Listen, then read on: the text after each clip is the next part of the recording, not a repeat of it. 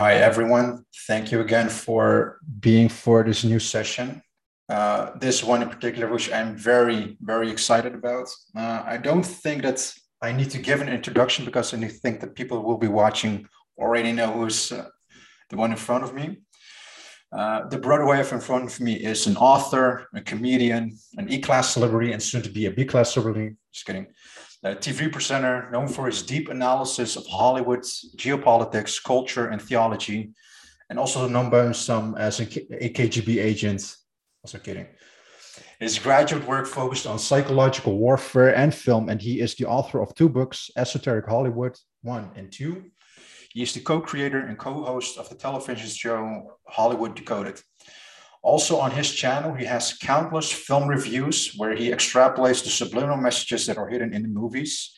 He has been featured on number numerous popular shows and podcasts and in debates with some of the world's top debaters, defending, explicating, intellectualizing, intellectualizing, and disambiguating the Christian Orthodox Church putting the best of what atheism and Islam has to offer to shame in a formidable fashion, my subjective opinion.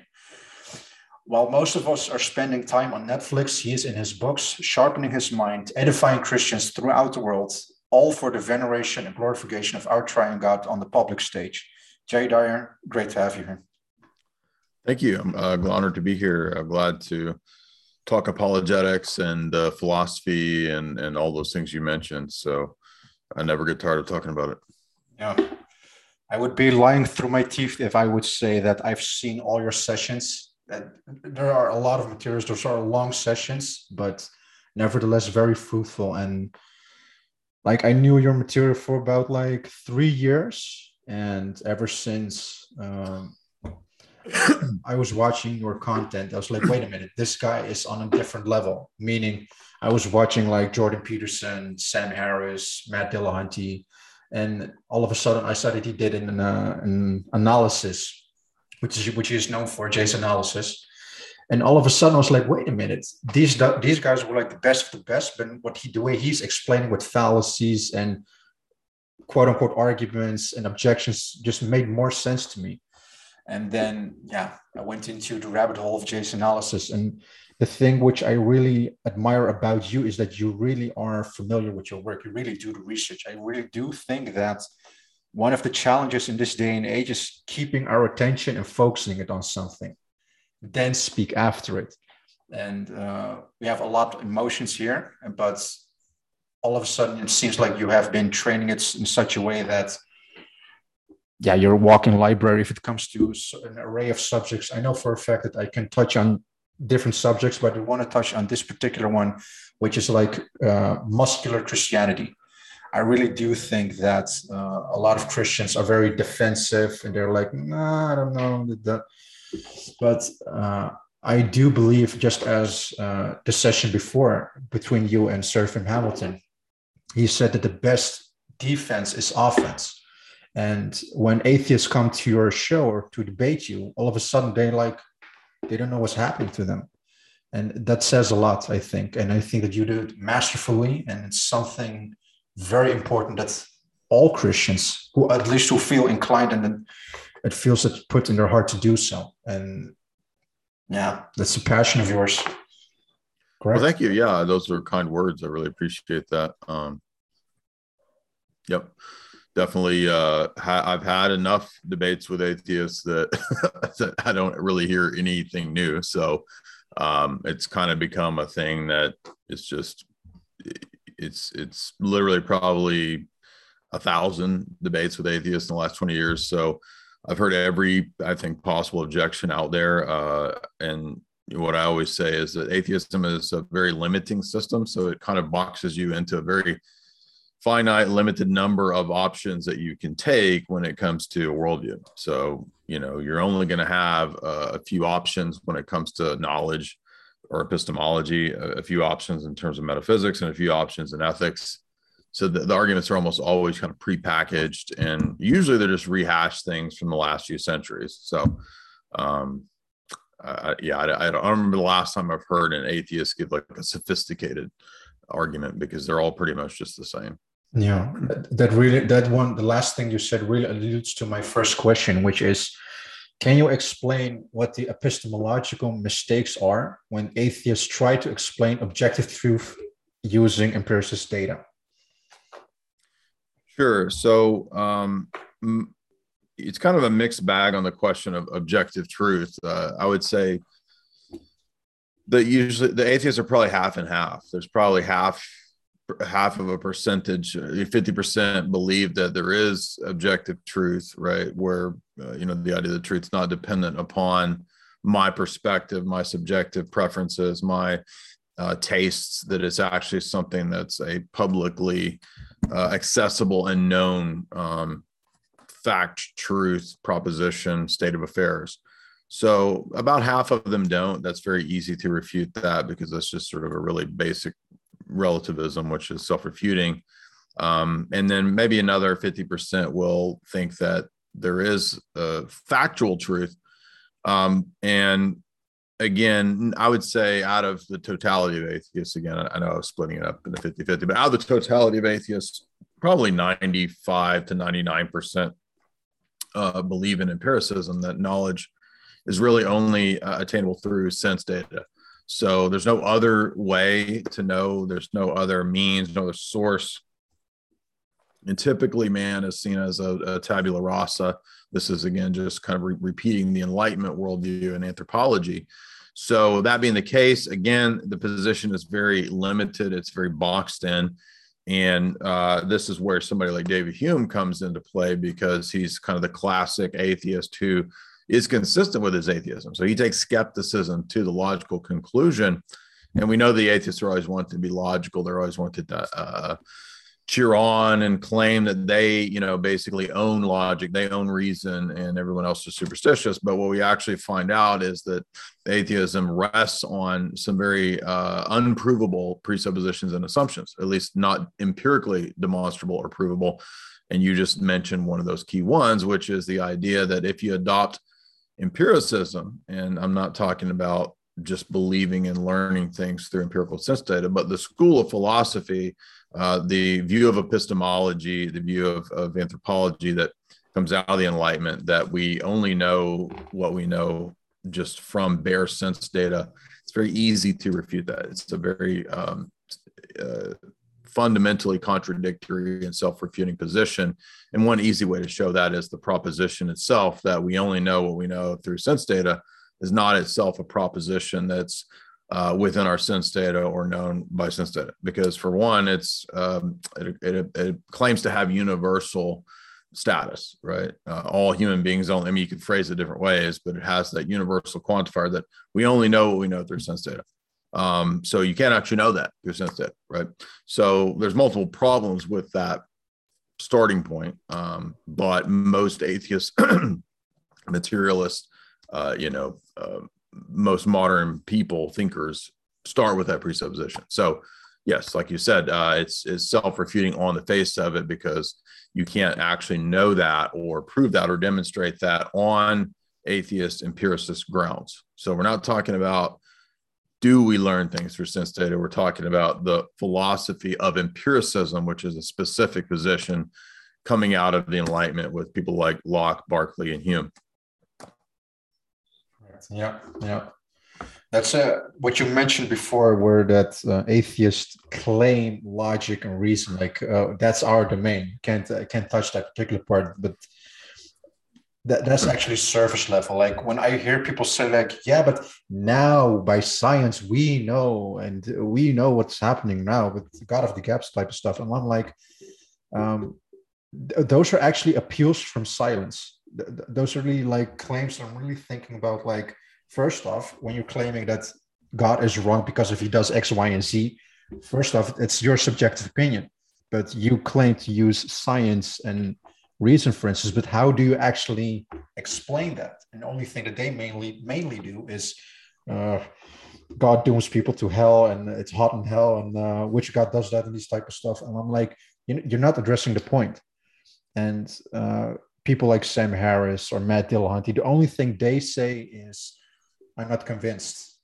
Yeah, we don't care if you're convinced or not. But right, that's a biographical detail. It doesn't really enter into the status of an argument So what you're hitting on there is poor argumentation, and this is something we see all the time in atheism. And to be fair, there's quite a few theists, uh, Christians who are also uh, poor critical thinkers as well. So they often give bad arguments. So there's bad arguments on both sides, and uh, one of the bad arguments that you alluded to at the beginning would be uh, it's kind of a common. It's Father Deacon Dr. Ananias and I always joke about this. That people call they're always just saying, "Well, now we know. We now know this. Nowadays we know this." Uh, yeah, that's really a meaningless phrase, right? That's a combination of two fallacies. It's a appeal to uh, the masses and appeal to authority uh, we who we now know who's the we. Uh, is this uh, 51% of the intellectuals 51% of biologists? Is it 75% i mean it's just so arbitrary and absurd. It should be obvious to anyone that knows informal fallacies that to say we now know xyz doesn't count as any kind of argument. It's a very it's a it's an informal fallacy. It's a combination of those two that i mentioned. Uh, and so obviously it, it's a it's a terrible argument uh, but we hear it all the time. I don't know why people think this is a convincing thing. It's really more of a rhetoric because it's more of a uh, uh, almost a kind of an emotional appeal to like, well, you don't want to be part of the you know superstitious dumb crowd, right? Don't you want to be part of the in crowd of the sophisticated people with high IQs? So that's uh, it's a, it's a version of that, which is yet another fallacy, emotional appeal. So, uh, you know, just base, just knowing basic informal fallacies is very helpful in these types of discussions because 90%, I'm again guessing, 90%, 95% of atheists, uh, online atheists, people that you're going to encounter, uh, they don't know any of the fallacies. Uh, that's been my experience 95 90 95% of the time um, and yet they're they're claiming to have you know cornered the market on reason uh, I mean, there's no way to have cornered the market on reason and reasoning skills if you don't know the fallacies, right? That'd be like yeah. saying, um, I don't know what the law code is, but I'm a lawyer, right? I mean, it, it just it would be absurd. It makes no sense. So uh, I always try to bring the apologetic discussion back to the analogy of the courtroom. And what's on trial in the courtroom is worldviews. Do the worldviews that we have Christian, atheist, Buddhist, whatever, Muslim do they stand up in the courtroom? The the the the court of appeal the, the the status is logic itself reasoning right? The principles of philosophy that everyone agrees to by default when they come to the table to do a debate. And yeah, I mean, granted, there are atheists, there are philosophers who will disagree. Oh, oh, there are no logical laws. There are, and that's very easy to refute, right? So if, if, there's no logic, then you can't actually argue against logic. This is an old argument that uh, Aristotle in book three or four, the metaphysics uses against the sophists, which is to say that you're already assuming and using the thing that you're denying, right? So if you argue against logic, you're using logic to argue. So that's a type of transcendental argument, presuppositional argument, I think. and so that's the one of the ways that you know if somebody wants to be kind of a smart ass and they come to the table and say well i don't actually believe in logic. I, I had a debate well with a kind of well-known atheist a, a while back jf and that was kind of the, the route that jf took. Jf said i do not believe in logic right? And it's like well then you're not going to be able to debate right? I mean if you don't think that there's objective principles of rules uh, logic critical thinking that undergird uh, argumentation uh, then it's not possible to give reasons for beliefs. And that's what we're getting into when it comes to debates, which is what you alluded to towards the end of your, your last question or, or comment, was what it means to justify it, right? All that means really is to give a, a coherent, grounded account for why we believe what we believe. What are the what are the reasons to believe what we believe? And so that's why apologetics and epistemology are kind of closely connected because we want to have good reasons to believe what we believe. Otherwise, why not believe something crazy? Why not be in a cult, right? I mean, cults have reasons for why yeah. the cult members believe what the cult, eh, but they're bad reasons, right? It's usually something that equates to a fallacy. Why do you think the cult is true? Well, because I met the leader and he gave me a warm, fuzzy feeling when we talked well that's not a good reason to believe you know in the crazy cult worldview right uh, so that's why we need good reasons to um, to believe to give an account for our, our faith you know to um, as you said give an answer for the hope that is in, within us And one last thing I'll say is that another way that we need to be able to give good reasons, not just any reasons, but good reasons, is that you can have a, a true belief for bad reasons.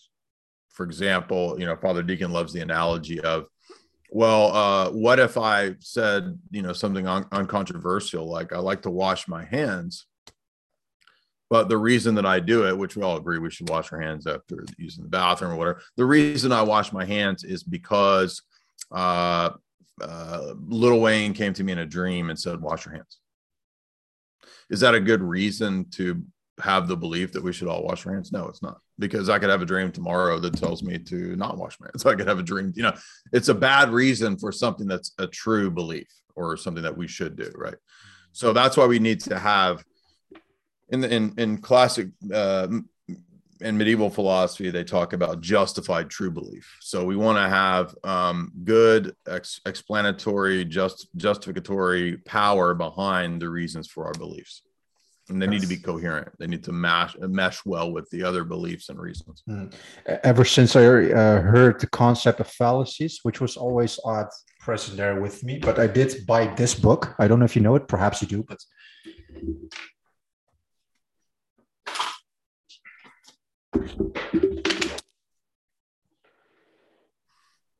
I've bought this book from Dr. Bo Bennett, 300 fallacies. Like these are like uh, ad hominem fallacies, lucid fallacies, like 300 of them with the uh, yeah. examples and how to refute them and how to uh, explain. Yeah, them. I'm sure that that would be a great book. In fact, I might actually get that book because I've been looking for a good uh, book that lists, you know, quite a few of them. A lot of times you get um, like atheist websites that kind of actually don't do a good job of uh, giving examples because they'll the atheist uh, you know fallacy lists and sites they'll actually put anything to do with theism as a fallacy which is not true but um, that's one of the difficult things about philosophy is that uh, it's really impossible to have a purely objective neutral place in philosophy. Um, th- there's no way to not have presuppositions to not have biases. And as a presuppositionalist that's okay. We we accept that and we integrate that into our worldview as part of our system. So um, but when when we go to you know these attempts at kind of listing the fallacies from the atheist websites or reddit or places like that you'll get these um, bad examples that are not actually always fallacious you know because they're just trying to put theism in there anywhere they can. Yeah. We are going to touch on the presuppositional parts uh, later on my next question is uh, what can be understood by the transcendental argument and the transcendental argument for God? Right. So, uh, transcendental arguments are a uh, unique type of uh, argument, a logical argument that deals with the preconditions of knowledge. So, they have to do with uh, reasoning about what things have to be the case to do reasoning at all. So they're not direct arguments, uh, typically speaking, about this or that thing or that object.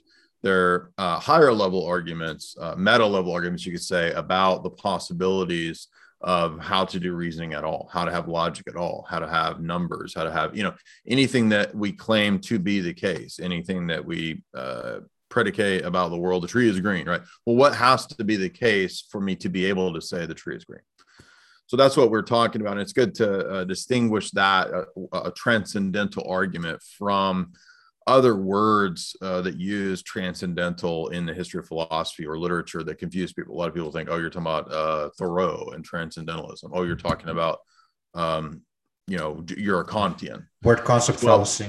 Hmm. Yeah. So uh, these, uh, the word has a, a, a, lot of different meanings in different contexts. So um, it's really uh, you see, for example, I mentioned earlier the type of argument in Aristotle in uh, it's either book three or four of metaphysics where he is arguing against the sophists and he says you can't argue that there that logic is uh, useless or there is no logic because you'd be using logic to do it. And he says that would be self-refuting uh, it's something that's called retorsion right? So um, that's a type of a transcendental argument that Aristotle does. Sometimes the transcendental categories are referred to out of the categories of Aristotle, like uh, the being, being, goodness, right? These kinds of things. Um, where something is situated. Those are also uh, sometimes called the transcendentals. And then Kant basically takes Aristotle's metaphysical categories and turns them into a priori um, structures of the mind, right? And so he just basically internalizes Aristotle's objective metaphysical world and puts it into the mind, which is is is basically wrong. I mean, I'm not a Kantian. However, Kant does have some good arguments and points where he makes uh, consistent and and very good transcendental arguments. Now, all of those things are uh, similar to, but not the same thing as the transcendental argument for God.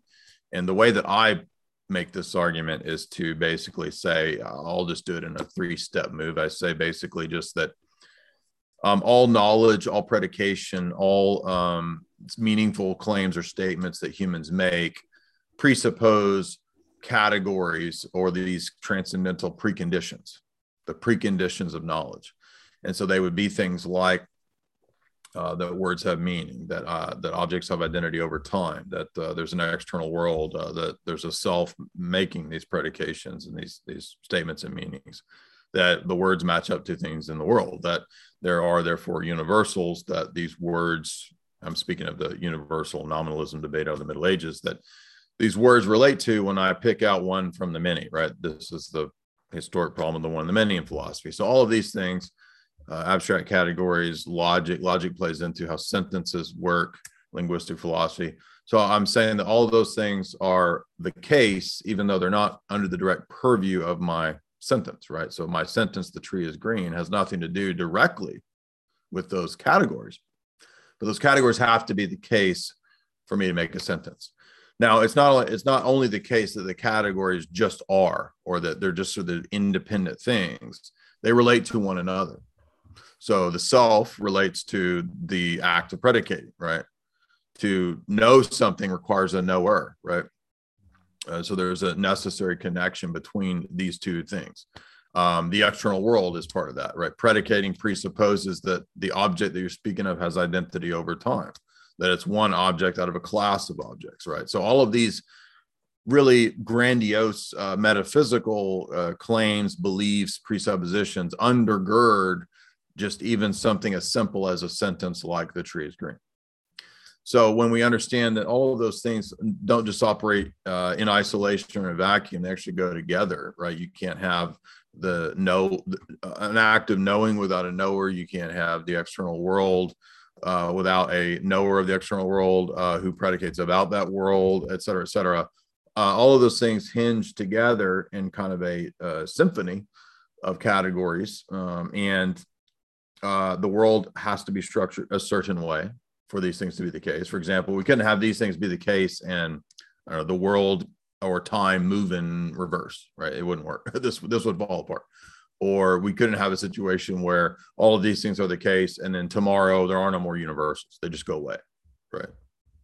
So th- there has to be a, uh, a a subsistence of these things over time. So therefore, we need a certain kind of world, a certain kind of paradigm that can give an account for all of these very difficult, very uh, metaphysically troubling and epistemically troubling things in the history of philosophy.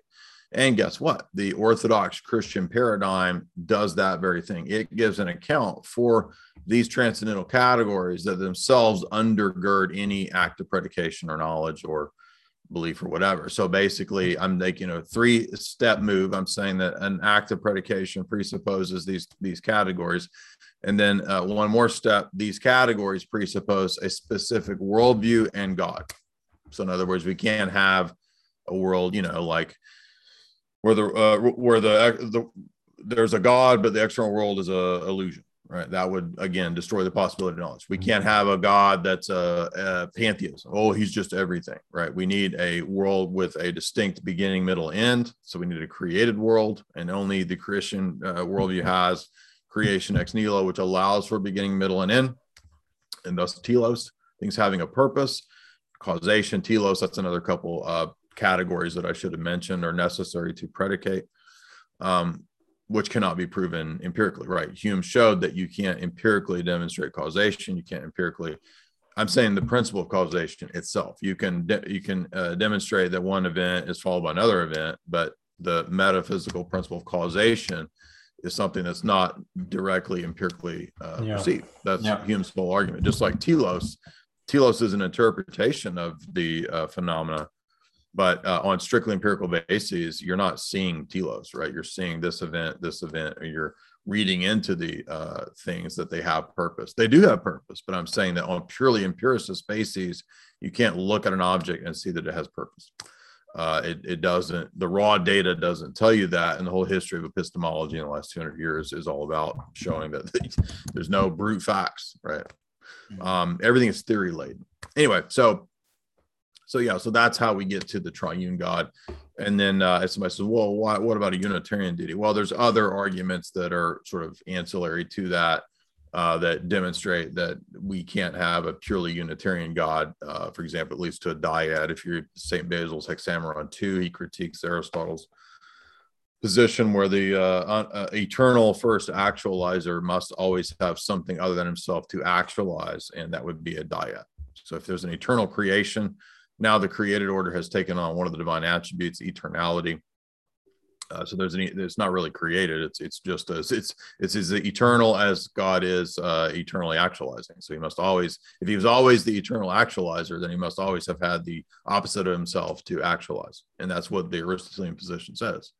So that's not the Christian view, right? The Christian view is not that there's two uh, eternal principles, God and world, right? That's not Correct. a yeah. creation yeah. ex nihilo, and that's why we can't adopt uh, Aristotle's definitional uh, approach to the eternal actualizer. Yeah, because human beings with their limited noetic sense data, they cannot understand the metaphysical side. So there is this thing called general revelation, and there's also this thing called special revelation.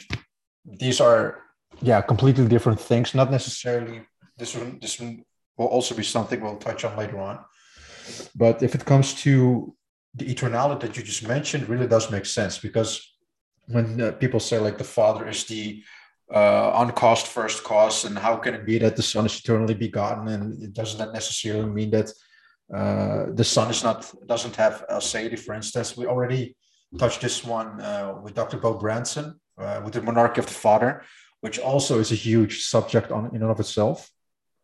I'm gonna get. Well, I, I agree with. I'm familiar with the whole issue and that whole debate, and I I agree with uh, Dr. Branson's positions. And so, as you know, I'm a, I'm an Orthodox Christian, so I'm going to defend the Orthodox position. So, uh, no, uh, the idea that the Son has a aseity of himself uh, is a Calvinist doctrine. It is not the doctrine of Nicaea or any of the church fathers. Um, the Orthodox position from Nicaea all the way up to the Synodicon of Orthodoxy makes it very clear that uh, everything that the Son has uh, is given to him, communicated to him by the Father. That's the meaning of being eternally begotten. So when Jesus says, uh, All that the Father has, he's given to the Son, the works the Father has, I also do likewise. Works, uh, the things that are given to him would be all the divine powers that he has, and power signifies nature. And so, thus, the divine uh, essence is communicated from the person of the Father to the person of the Son. So there is no uh, notion of the Son being ase. That would be to confuse the Father's hypostatic property and giving it to the Son. Your debate with Sheikh Asrar Rashid, uh, which was a very fascinating one, because uh, his starting point was that some Aborigine or someone in the Amazon uh, jungle, for instance, he wouldn't come up with the Trinity but okay, wait a minute. Then you are using the creation to explain the creator. So are then you're committing shirk or likening creation with God? Isn't that something that is counter towards your position?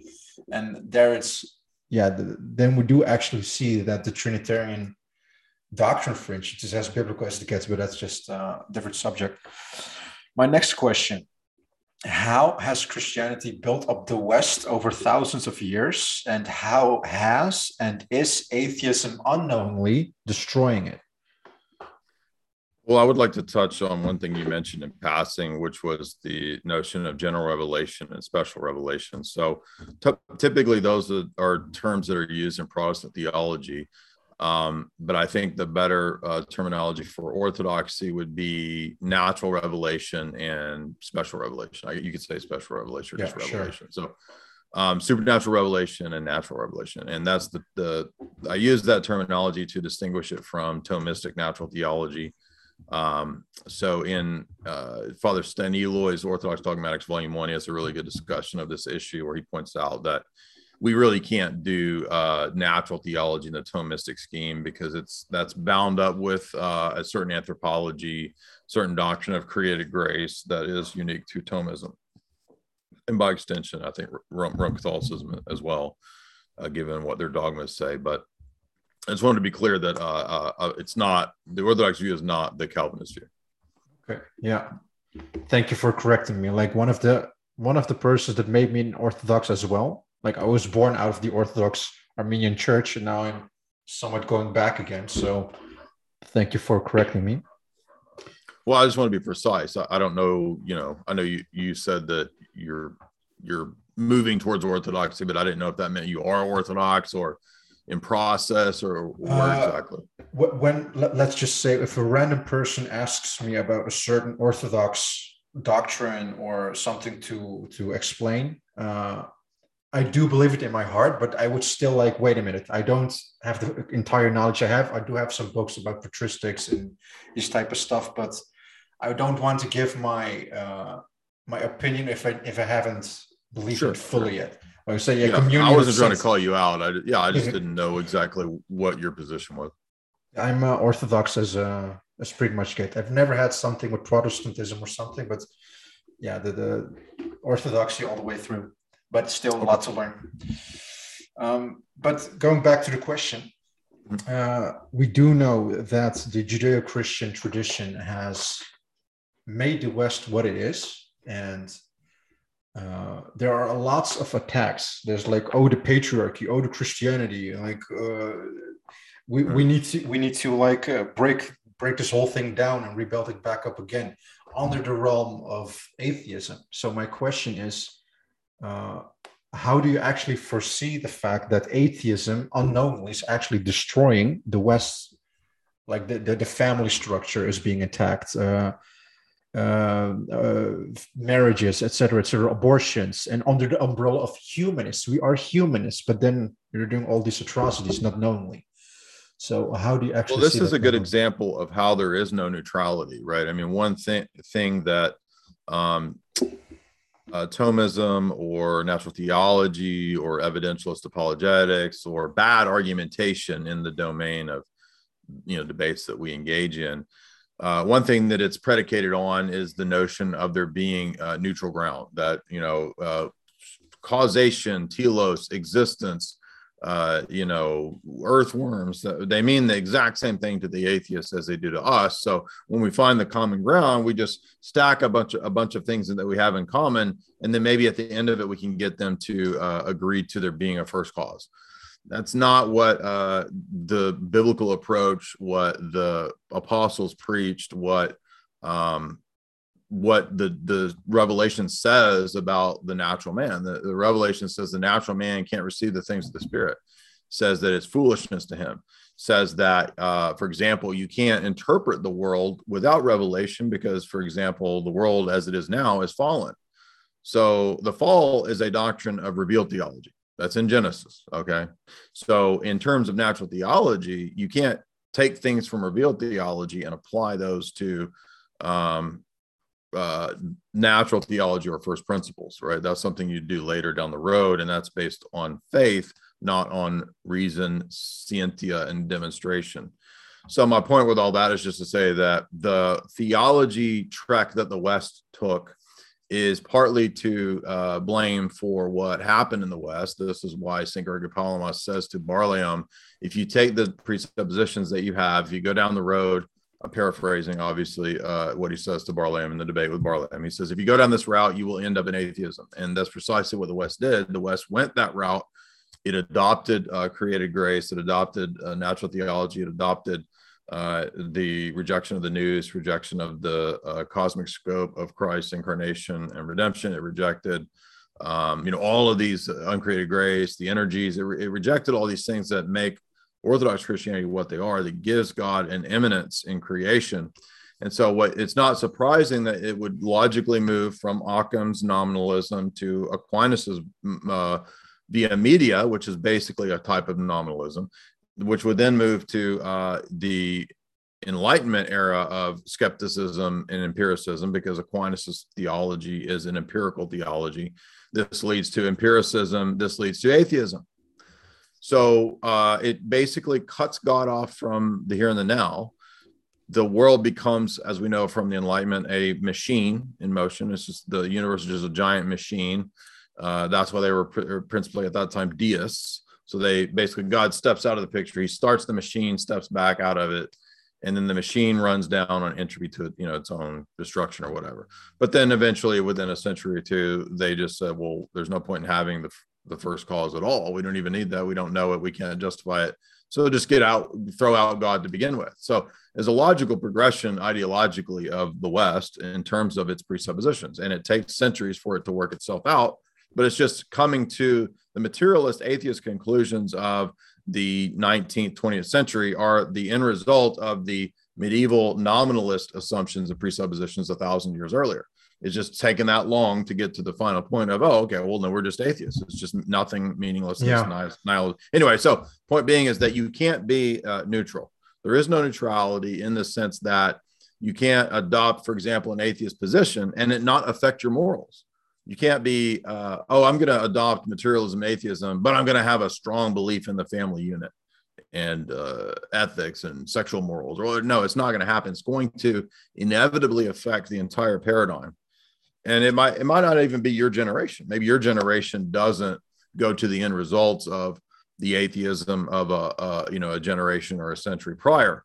But this is what father Seraphim Rose is talking about in his book nihilism where he talks about the process of the revolutionary philosophy. So in the first stages of revolution that it's very glowing and progressive and positive and oh we're going to evolve to this utopia. It's going to be great and then they realize within a generation or two they come to the conclusion oh actually the revolution didn't produce what we wanted. It actually led to bloodshed millions dead. So then you get a depression phase and then the revolution goes into its next stage uh, and then this progresses. I think he just kind of roughly gives four stages and then the final stage of revolution is nihilism nothing because it doesn't achieve anything and it's purely satanic and it becomes chaos for chaos sake.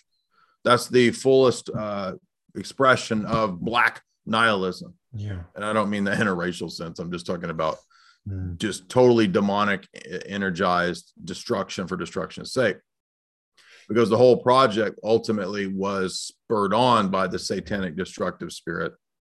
It was always about destruction, but men fell prey to the uh, allure, the the promise, right? Just like in the garden. Oh, you'll be like a god you'll determine yeah. right and wrong New you'll age. make your yeah. you'll make your own reality and then it, it, what does it lead to death chaos destruction that's something i do come across so many times i was as, as shameful as it actually is i was a former new ager i really did believe i was a nominal christian who really did believe like we, we are all gods and that type of nonsense and like oh God didn't want have, that uh, man would have knowledge, but Satan did. Satan is our friend. Like, do you like the stupidity of that thought that it really had me in its grips, for instance, I do understand that a lot of people do fall for it. And I'm not, I'm not saying that I just leaped over them, that I'm so super intelligent, but I do understand why people fall in that particular trap. And when I do, for instance, listen to uh, atheists that came from Christianity, for instance, uh, one time I did respond back to good luck with nihilism. And that's some for some type of reason that, that really bothered them because they knew that I struck a nerve with them. So my next question actually goes uh, goes beyond what you just said is why do you think that the most Christians turning atheists come under the umbrella of Protestantism? I hear a lot of ex-Christians describe themselves from Protestant-like backgrounds. I'm not trying to bash Protestants, of course, Orthodoxy or Catholicism have their own uh, atheists, but why do you mainly think that under that umbrella there's this type of fruit coming out? Uh, I would say just due probably on on the face of it to the deficiencies in Protestantism. So I mean, there's going to be deficiencies in Rome as well as Protestantism.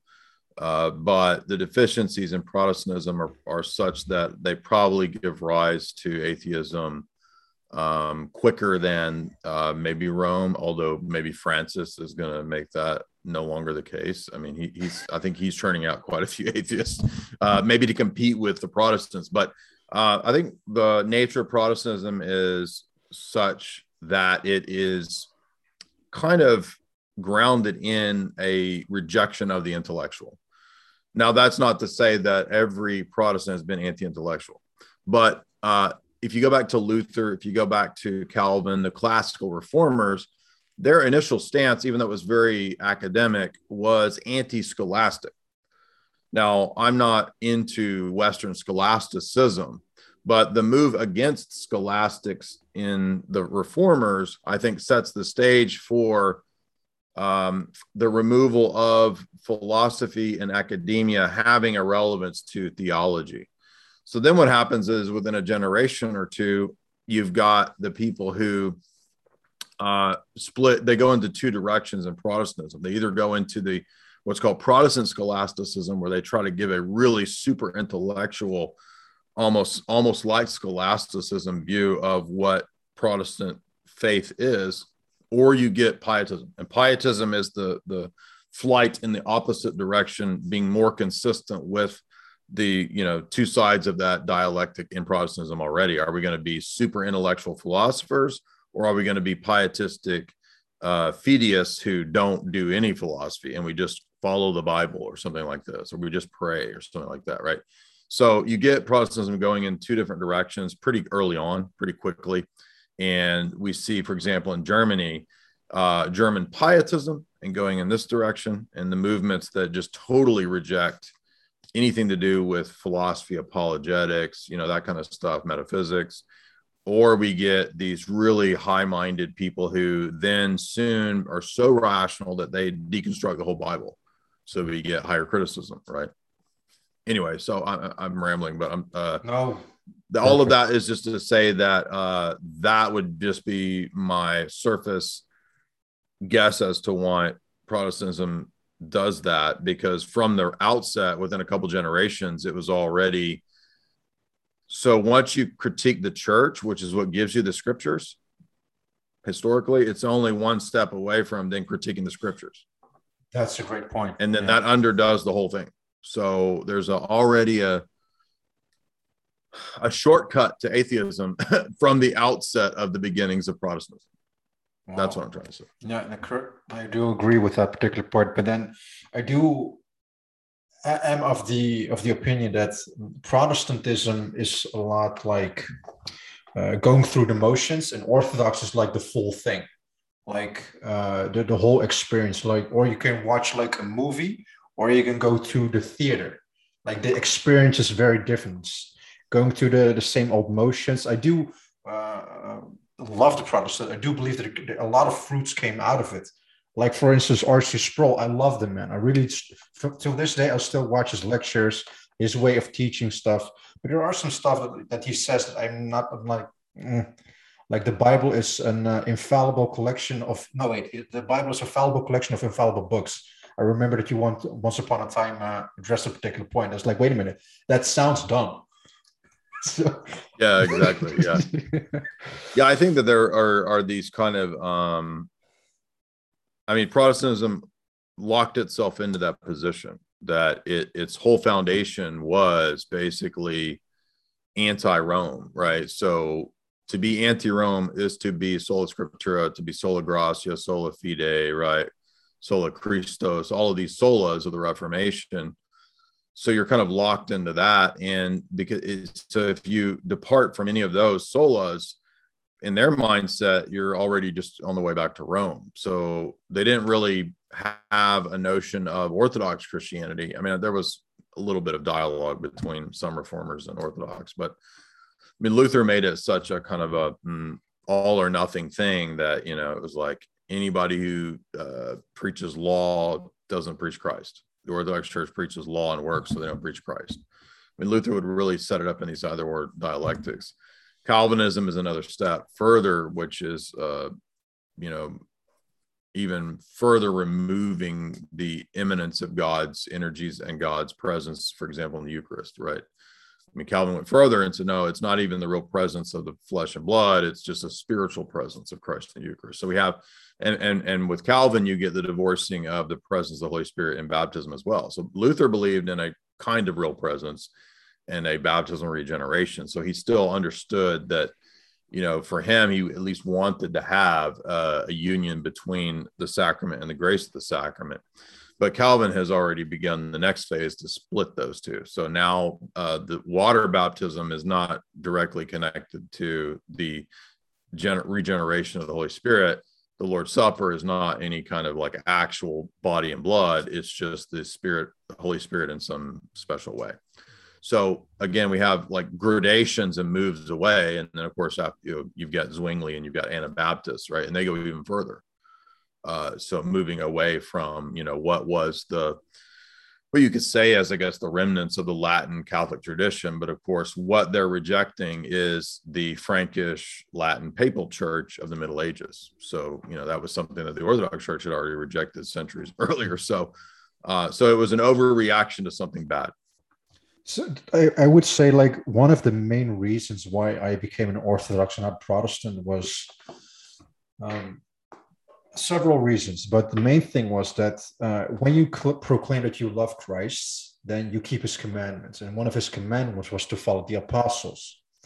And when it comes to Luther and Zwingli and Calvin, for instance, all of a sudden, no, the true the true teaching of Christ, then it started. Like, wait a minute, then you just negated what all the things that came before it like i'm not a man of traditions but wait a minute if you are i'm a calvinist then you're following the traditions of calvin like how do, i don't see yeah, how obviously. people don't get it and i do believe that there is so much richness all the way throughout the patristic era which uh, like uh, the, the allegory that they gave to Branson, for instance, was like the Bible is like your favorite show on Netflix with seasons, with episodes, and all that type of stuff. It has like a chronology and a storyline.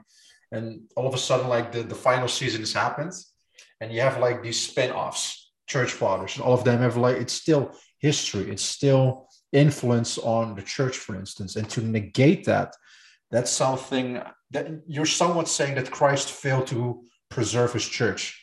And yeah, i came sure. into to to save everything. It, it, it really does bother me.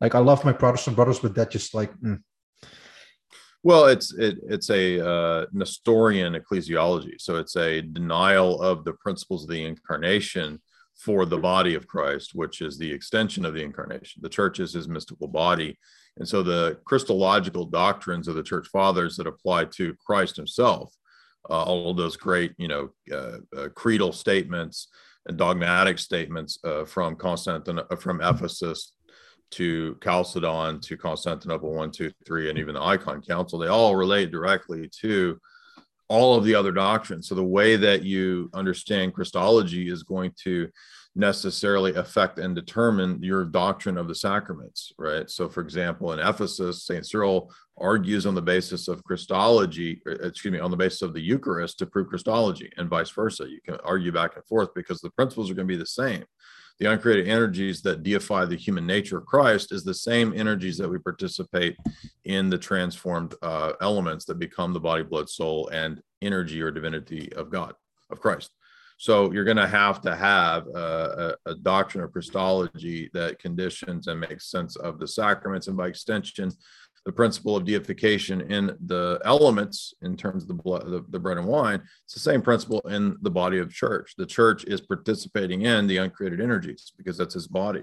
That's how we're made whole. That's how we're healed and so forth is being in that body and then participating in that eucharist in that body.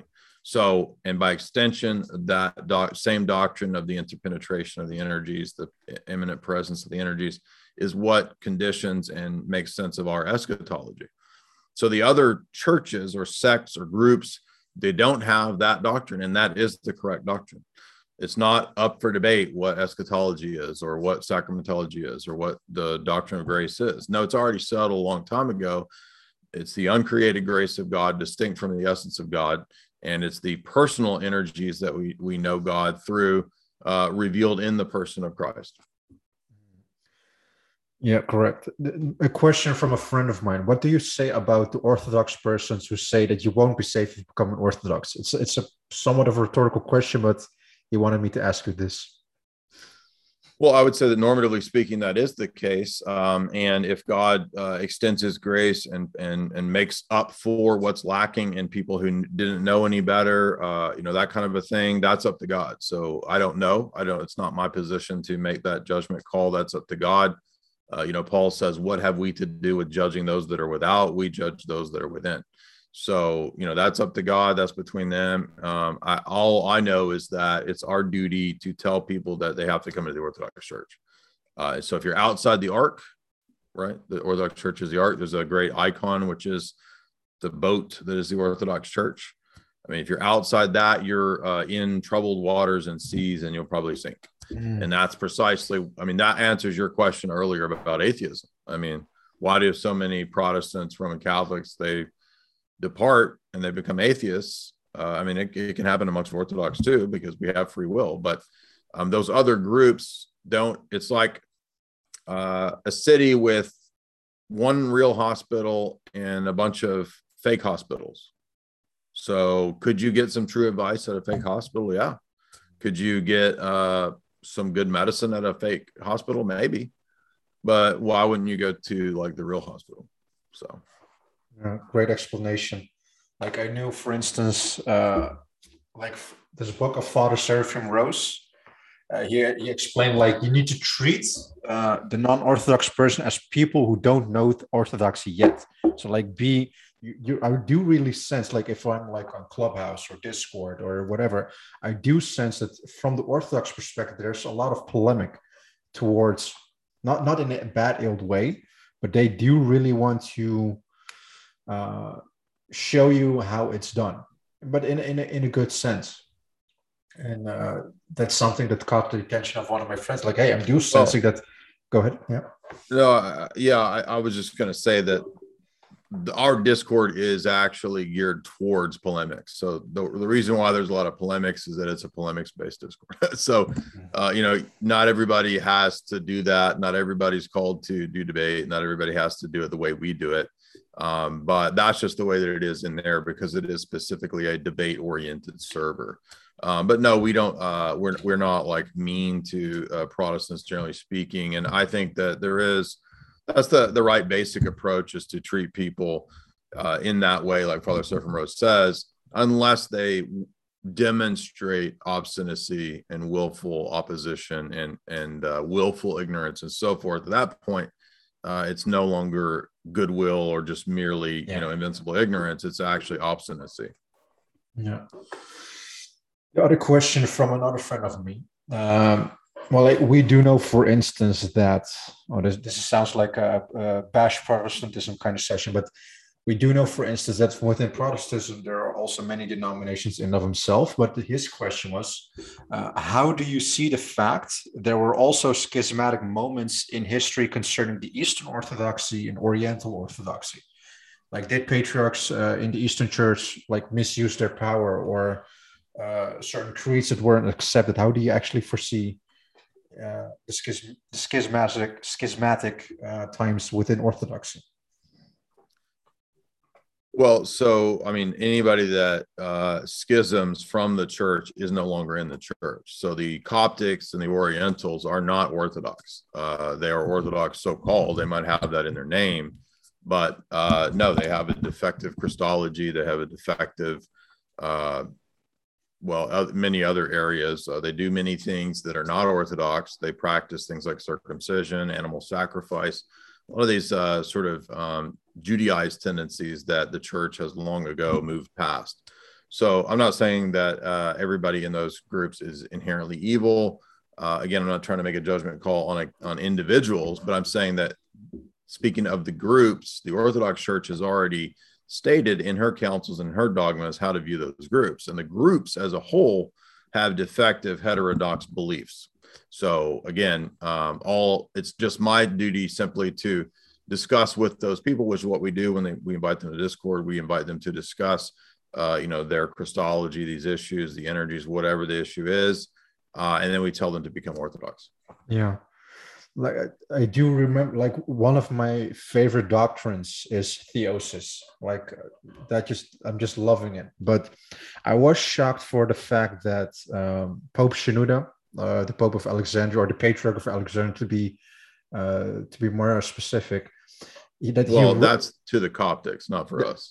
correct. Yeah i know i know. But that he negated theosis and he's somewhat of like the the that, uh, if it comes to the apostolic succession, he's like the follow up of. Athanasius. Yeah, it sounded like it. I've read the essay. It sounds like it's written by James White. I mean, it's, it's baffling to me how anyone could think that's orthodox. It's just very so mm-hmm. far from I mean, Saint Athanasius talks about deification, theosis all the time, yeah. and this guy's the, supposed the, to be the, the Son of God became Son of Man, so that sons of men shall become sons of God. How's I mean, yeah, and this guy's supposed to be the successor to Athanasius. It's just like such a fundamental level of ignorance. It's kind of staggering, but yeah, I mean, and there's other other things you could point yeah. to with uh, they're just confused and and kind of simplistic Christology, I guess is one way to put it. Yeah, yeah, there are a handful of subjects. Uh, my other question, uh, this, are, this is actually an amalgamation of, uh, of two in one. Um, how do you amalgamate the Van Tilian way of presuppositional apologetics with orthodoxy? In other words, how do you reason in a circle with objective truth in mind? Well, first thing is that everybody admits uh, from the church fathers that the source of an argument has nothing to do with the truth or falsity of an argument. So the fact that Van Til says this or Bahnsen says this has nothing to do with whether it's true or false. Uh, that would be the, genet- the genetic fallacy. I don't know why people can't figure this out, right? That the fact that Van Til made an argument again has nothing to do with whether it's true or false. Uh, I mean, the church fathers utilize arguments from all kinds of ridiculous pagan figures, right? I mean, we've got arguments from Aristotle, from Plato, from Porphyry, from Plotinus, right? Uh, so, I mean, they're just as heterodox. They're more heterodox than Van Til. So, are we going to toss out all of those arguments if the basis for who we accept is whether they're Protestant or, I mean, these people are pagans. So, it's so, I mean, it's like Roman Catholics usually voice this objection that you can't use this argument because Van Til said he was a Calvinist. Well, it's just stupid, right? Yeah. So, now if the argument is that you can't use the argument because it's, uh, reformed in terms of its theology and presuppositions, that's different from saying that it's bad because it's from Van Til. So they would need to demonstrate how that's the case. I don't see how that's the case because it really doesn't. I mean, why would we not want a really good argument? I mean, why would we not want to use an argument that moves us in the direction of proving the Trinity?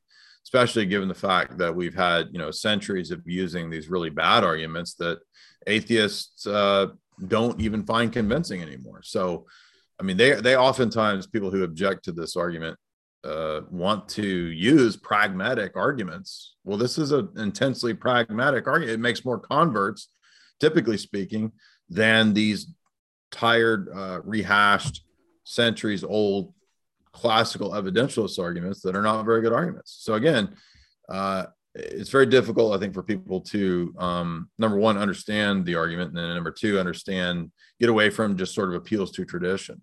So, I mean, there's a valid place for tradition, obviously, but uh, I mean, at what point is an appeal to tradition when you know you've got tons of people relying on Aristotle, relying on bad arguments in Plotinus, relying on bad arguments in any other uh, n- number of pagan philosophers?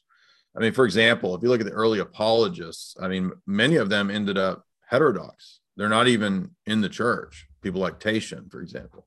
So their their stupid apologetic took them so far as to leave the church because they had a wrong foundation, a wrong presupposition, and they ended up in heterodox groups because they were following quote Greek wisdom and philosophy and bad argumentation. So we want to be uh, thoroughly Trinitarian and Christological in our apologetic. I don't understand why people think that Christology and revealed theology isn't going to affect our epistemology and our apologetics. I mean, it's just a it's a really a no brainer. But um, so the way that I would say it doesn't relate to Van Til is that it's not a question of the soundness of the argument itself or whether the argument itself is valid, but it's a question of well, did Van Til and Bahnsen have erroneous theological views that skewed or didn't allow them to make the argument as well as it could be made? And that's the way I view it. I view it that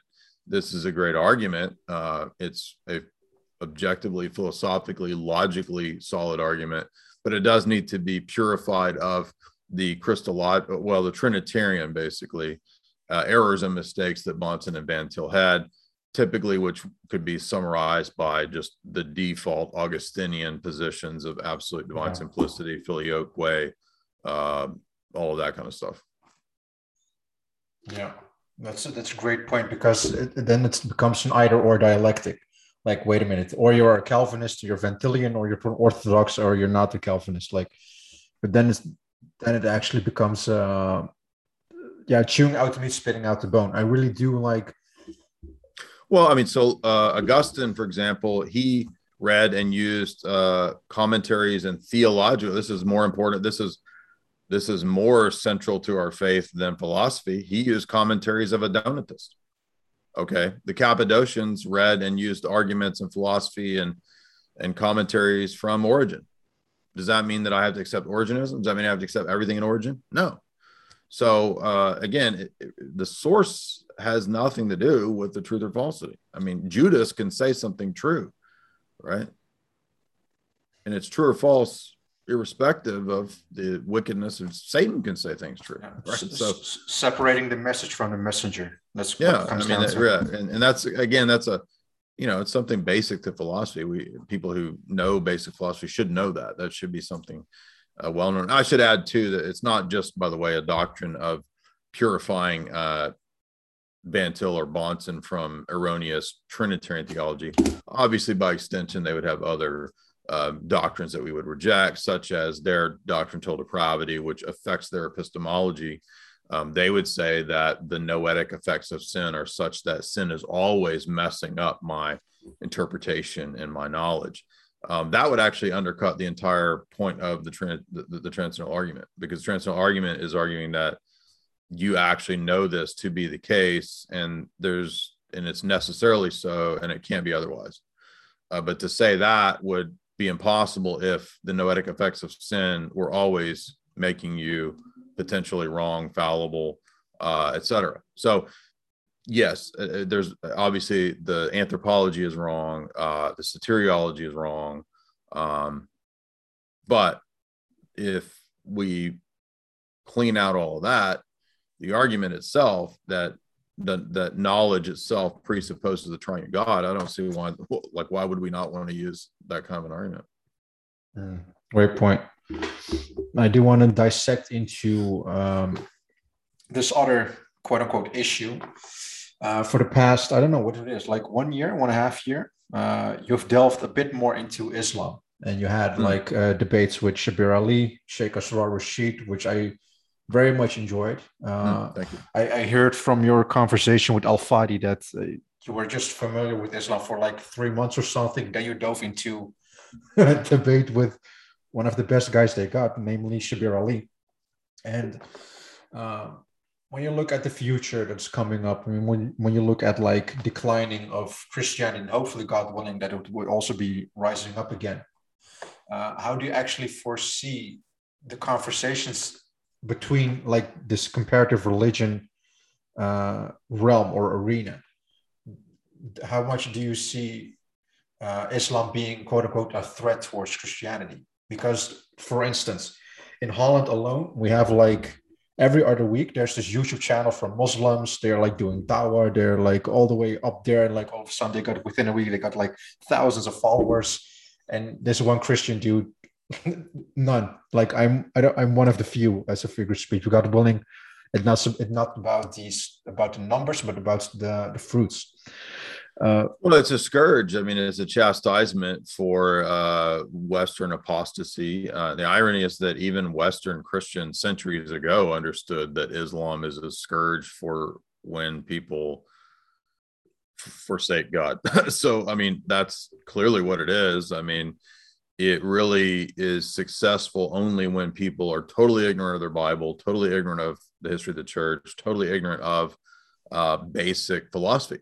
So, we've had such a degradation of education uh, of uh, pedagogy uh, in the West that now everyone is just totally susceptible to these really kind of low level, low tier arguments. And I, I, think that Islam really thrives on uh, simplistic, low level arguments and ignorance of the Bible mainly. So it's not so much even uh, having you know high level philosophical conceptual understanding of the trinity or metaphysics. I mean those things are very helpful. They're good skill sets and tools to have in uh, this debate in engaging with islam. But the main reason that muslims are so successful is people don't know their bible. They don't know the doctrine of the trinity. They can't give a defense of it and you can't do this without intense knowledge of the old testament because the Trinity doesn't just pop up in John. It's not invented by Paul. It's not invented by Nicaea. It's grounded in the Old Testament. And if you're not saturated with the entirety of Scripture, you're not going to be able to respond to, you know, the guy on the corner who says, "Who is Jesus praying to? Who's how is God greater?" Uh-huh. Right. Uh-huh. I mean, if we had read Athanasius and Basil, we know how to respond to that because they dealt with that argument countless times through debating Arians and Eunomians. Yeah, that's it. Like the the the the level of where Muslims at is such like I do know for a fact that within their madrasas, within their mosque, like there are more there are like equipped with polemical quote unquote arguments towards Christianity. Right. And like we Christians, we don't have a clue. Like like the thing about Muslims, they really do think that the West is Christian and the reason why it's fallen because of corruption, all the type of stuff, like different subject in of itself. I will have uh, Gordon D. Nickel on, uh, one of the yeah one of the best if it comes to Islamic studies. We'll talk about that particular subject, but I do do realize that uh, Christians do really need to wake up, and my conviction is that we have already won. I have delved into Islam. I have delved into their theology, and there are so many places they are absolutely stuck. And it's, it's just a matter of of getting the win in. And uh, but I, we can't do this all by ourselves. For instance, like we do need to like invite them. Uh, as as uh, Gordon D. Nichols says, we need to give them a gentle answer because a gentle answer uh, turns away wrath. Like we don't want to stir up some animosity, which is a very easy thing to do. Like where's there's this app called uh, Clubhouse, somewhat same thing like Discord, for instance. Mm-hmm. And there are so many discussions going on already, but they are only attacking the Bible. Like one of them is called uh, Ask Muslims. The club is called Ask Muslims, and the only thing they talk about is about Christianity. Like you do really sense from their side, from the atheist side, from the liberal side, there's this anti-Christian agenda going on, which is like very, yeah, I don't know how to describe. Very fascinated by the anti-Christian spirit. Like, it's it's somewhat um, uh, what's the word for it again? It's suspicious. Like, why does everybody hate? Why does everybody hate him? Why do you hate him? Like that's something. Uh, because very... it's true. I mean, that's the best explanation for why.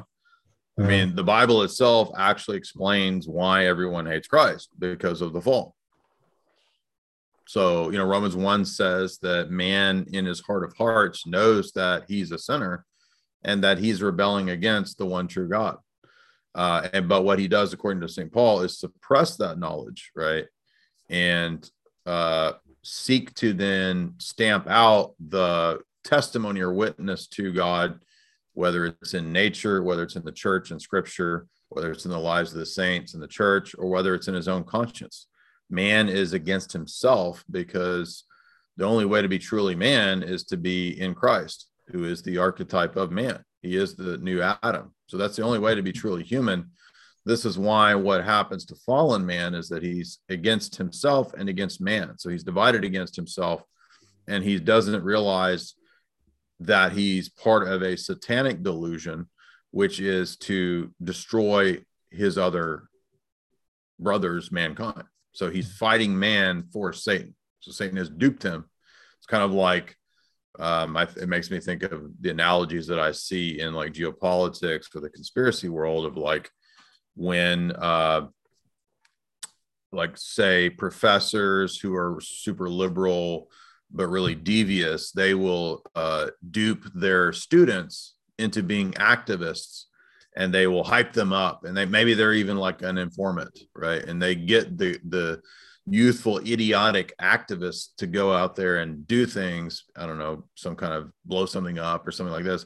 And then the, they go to to to prison uh, the professor, oh, uh, you know, he, he gets off the hook because he was, you know, FBI informant handler or whatever. So he was just doing his job. So he duped them into fighting other humans, right? And he was the sort of uh, mastermind of it for political elites or you know billionaires or whoever the liberal professor was uh, was bought off by or paid paid by or serving. So that's a good. Uh, it's kind of an analogy I'm thinking of mm-hmm. of, of mm-hmm. what Satan does to get man to destroy man thinking that he's getting ahead or getting freedom or you know whatever when it's all uh, self-destructive and all motivated by the hatred of christ. Because the reason that satan hates man is because the incarnation in the orthodox view was always going to happen. Man was made precisely because the second person of god had intended to take on human nature. And the devil and his angels uh, were envious. They didn't believe that man should be exalted to that position because that would put man above them. Wait a minute. So God is going to join himself to their nature. We're angels, we're above them, right? Mm. He made man a little lower than the angels. We should be, we should get that, not them. So that there's a, a, a uh, solidified hatred that can never change on the part of the demons for humanity because they see in humanity the image of Christ. That's what it means to be made in the image of God, is literally to be in the image of Christ, according to the Orthodox fathers. Wow. That really does explain so many things because I do know for a fact that it exists because I was one, because I had the anti Christian spirit. I mean, I was the person that was like trying to deviate persons from so just regular people deviate more from from christ for instance there was a particular moment where i was just regurgitating like the, the, the basic atheist premises or the, the the thing which was like I don't know 17 like I, already mentioned before like I we did watch Zeitgeist and oh Parallelomania and uh mm-hmm. from Horus mm-hmm. and these type of stuff and I'm like I just want to whack myself thinking about it but I do know well we're all born into the, the world with that spirit that rebellious spirit so I think everybody in varying I mean some people obviously can be uh, you know, cleansed and brought into the church very young, sure, but um, everybody to some degree, being a son of Adam, we have that rebellious spirit in us at some point. And most people go through a phase, you know, when they're in their teens or in their 20s where they, you know, experiment and go try other things. And so it happens, I think, to everybody. And, and I can remember when I was a teenager, you know, I was very, I don't even remember consciously, like, I didn't wake up one day like, I am not going to be a Christian but I remember like you know just having very kind of wicked thoughts and very uh, anti-Christian thoughts, and I don't even know where they came from. It's just you know I would have these thoughts, and I would, like you said, kind of agree with anybody going against Christians just because I thought it was funny and cool in high school, and ha ha ha, they're a bunch of nerds, what a bunch of idiots, and, and and I don't even know, I didn't have a good reason. It was just like, yeah, well, whatever, screw them. Yeah that's yeah just well then i think that's because we if we're not in Christ, seeking Him, etc., in the church, participating in the sacraments, we are then opened up to the influence of the demonic. I mean, we can be influenced by the demonic even in the church. I mean, people in the church who, for example, get uh, tripped up in heresies or get uh, super self righteous about their fasting or whatever, those are demonic delusions too. So even if if we can be under demonic delusion and spiritual influence in the church, so absolutely even more so can we be outside the church. We're just yeah. pray for you know all manner of uh, wicked uh, influences. Uh, thank the lord that he has been gracious towards us. I really do that and that he has become patient with us. Like you do really understand like romans 8 28 like all things work together for the good of god. Like even the bad things and the good things. And so, something like the one of the people one of the men who actually did influence me was jordan peterson and uh, his last, one of his last uh, conversations he had is the word he actually uses for Christ which he like says he weirdly believes, is that he is terrifying. And I do believe the fact that a lot of atheists, and a lot of people who have like this anti-Christian spirit in them, are terrified of him because if the whole this whole stuff, if this stuff is true, which we do believe is true, then yeah, that the second person of the Trinity has become incarnate, has to put all the sin on himself, that he is the judge. Like if all of all of this is true, what type of implication does this have for everyone?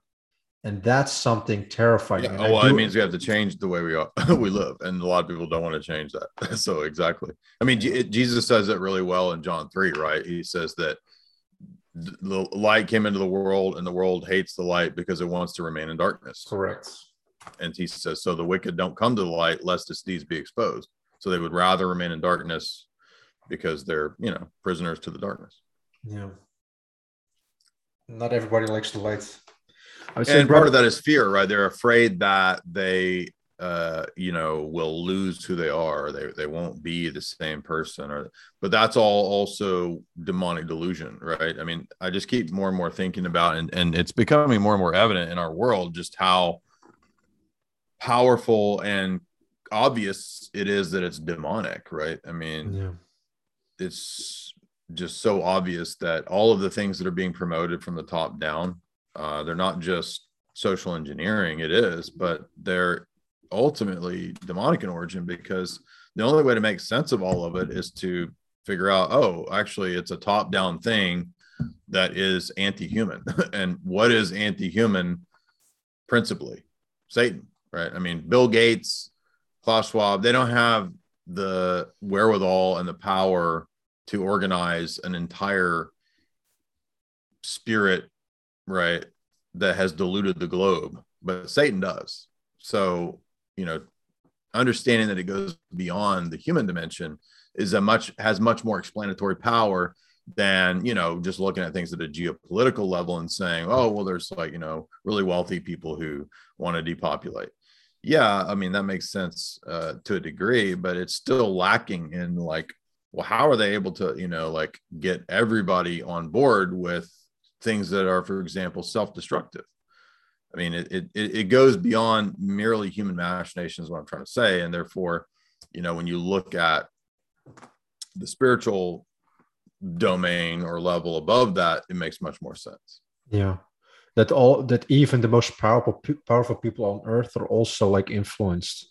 But that, yeah. that's that's that's the whole thing. Like once you can convince uh, atheists for of the metaphysical spiritual side that the thing we attack we fight with are not of of the flesh and blood. These are the spiritual domain like paul says in ephesians 6 hence the full armor apologetics. It's not about that i'm going to step into the ring. It's about the spiritual battle we're going into. But it does you cannot address a problem if you're not acknowledge it first. And mm-hmm. you once already mentioned before like the problems we have in this world are not solved politically but spiritually. And mm-hmm. yeah, and Paul says in Romans 12 too, like it's by the renewing of your mind. Yeah. The constant renewing of your mind. And that's what we're trying to do. Like what you're doing before, for instance, with uh, edifying Christians all over the world. Like you're reading books, you're giving lectures, you're explicating everything. Like uh, Christians who are like not that that steady in their faith are due now. And we need more of that. So yet again, a lot of respect for you and your work. Um, may God grant you all the best that He has to offer for you. May God bless you with health, with vigor, with more wisdom. Um, may we become like Him. And uh, yeah, Brother Jay, what can I say? I wish you the very best. Um, thank you for your time. Absolutely. I had, I had yeah, absolutely great time. And uh, yeah, is, are there any final remarks from your side before uh, ending this? Uh, not that I can think of. Uh, if people are interested, uh, yeah, you can go to my channel. Um, you can follow me on Rokfin, which is a great uh, free speech based platform because obviously we don't know how long, uh, you know, the president, YouTube, and all that's going to allow us to be here. Um, you can follow me on the other social medias and and all that. And uh, yeah, just happy to you know keep churning out all this stuff, and I'm, I'm glad it's it's beneficial. Yeah. I most definitely will also have the links in the description. Now, what can I say then? Everyone, thanks for watching thus far. Um, may we may we also be as prolific and as fruitful if it comes to this channel. May we give everybody over the world, uh, yeah, the, the the message of what the Bible has to offer. All the glory to our triune God. So, brother Jay, thank you very much, brother. Awesome. Thank you, man. Have a good night. Yeah.